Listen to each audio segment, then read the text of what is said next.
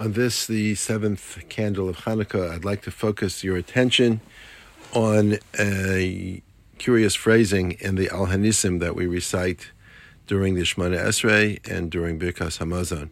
We say, "Ulecha asisa Shem gadol b'kadosh ba'olamecha."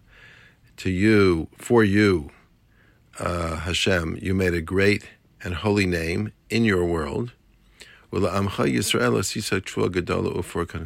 And to people, to your people Israel, you made a great salvation, great victory and a salvation, uh, as this very day.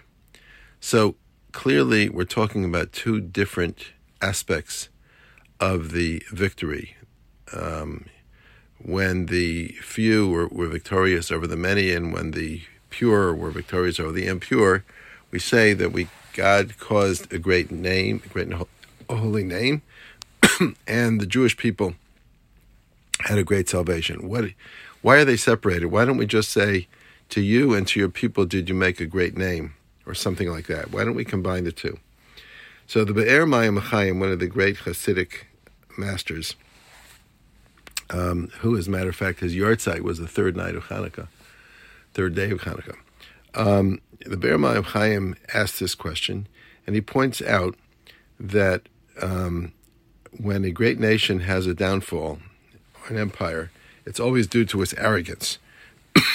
In other words, there's tremendous success, and it then attributes its success to itself, its wealth, and its power, and its fame and its glory. It takes credit for itself, doesn't give the credit to Hashem, and therefore the arrogance itself causes the downfall of the nation because the only way that a nation has greatness is because God allows his own greatness to be uh, reflected in the greatness of the nation. But as soon as the nation abandons God, then that nation experiences an immediate downfall. David HaMelech says this in a different way in uh, Kapitel Lamed. He says, Ra'isi Rasha Aritz Umis Areh Ke'ezrach Ra'anan. I have seen wicked and great power and spreading himself like a green tree or a fresh tree. Vaya'avor v'hinei enenu. Yet he passed away and he's no longer. Va'avakshehu v'lenim I look for him and he can't be found. He's really talking about the same paradigm that a rasha, when he becomes arrogant and prideful, ends up losing all of his uh, divine support. So, this is the uh, story of the Hanukkah miracle. It's very interesting. We have a menorah celebration on Hanukkah, even though there was also not only a miracle of the oil, but there was a military victory. That we don't have anything in our uh, ritual on Hanukkah to celebrate the military victory. Well, that's very consistent with the whole story of Hanukkah, which has been corrupted and dis- and distorted beyond recognition by people who absolutely don't see the hand of God in human affairs. In other words, Hanukkah has been Grecified because the original um, Matisyahu, Ben Yochanan, and Kohen Gadol and his followers, they're called Maccabees. Maccabees means on the flag that they had they had this abbreviation, which was Mi Chamocha Bo Elim Hashem, Mem Chuf Chaf Beis Yud. Who is uh, like you among the powerful, O God? They fought in the name of God. They may or may not have been great military uh, uh, strat- strategists, but they were able to fight in the name of God and turn uh, and take all the credit for God when they were victorious, and therefore they were able to win.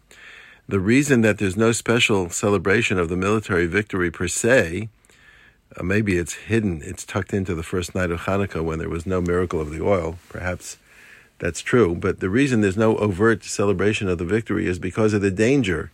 As soon as you get into military victory, you start taking credit for it yourself. And when you do that, Lifnei Shever Gaon, as Shlomo HaMelech says in Mishlei, uh, before destruction comes arrogance.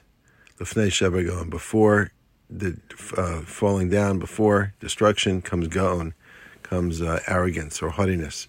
So we want to avoid that. The whole point is that we give credit to HaKadosh Baruch Hu for all of our success. That's the whole idea of Halal Vahodah. So therefore in Al Hanisim we say two things.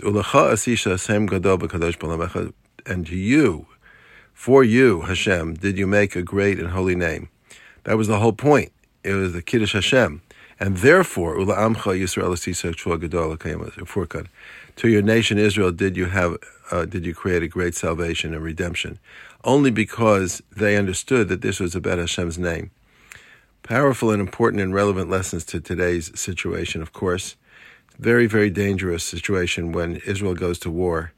If we think that we are going to win this war with our might and with our intelligence and with our pride, we're in for a terrible, terrible uh, conclusion.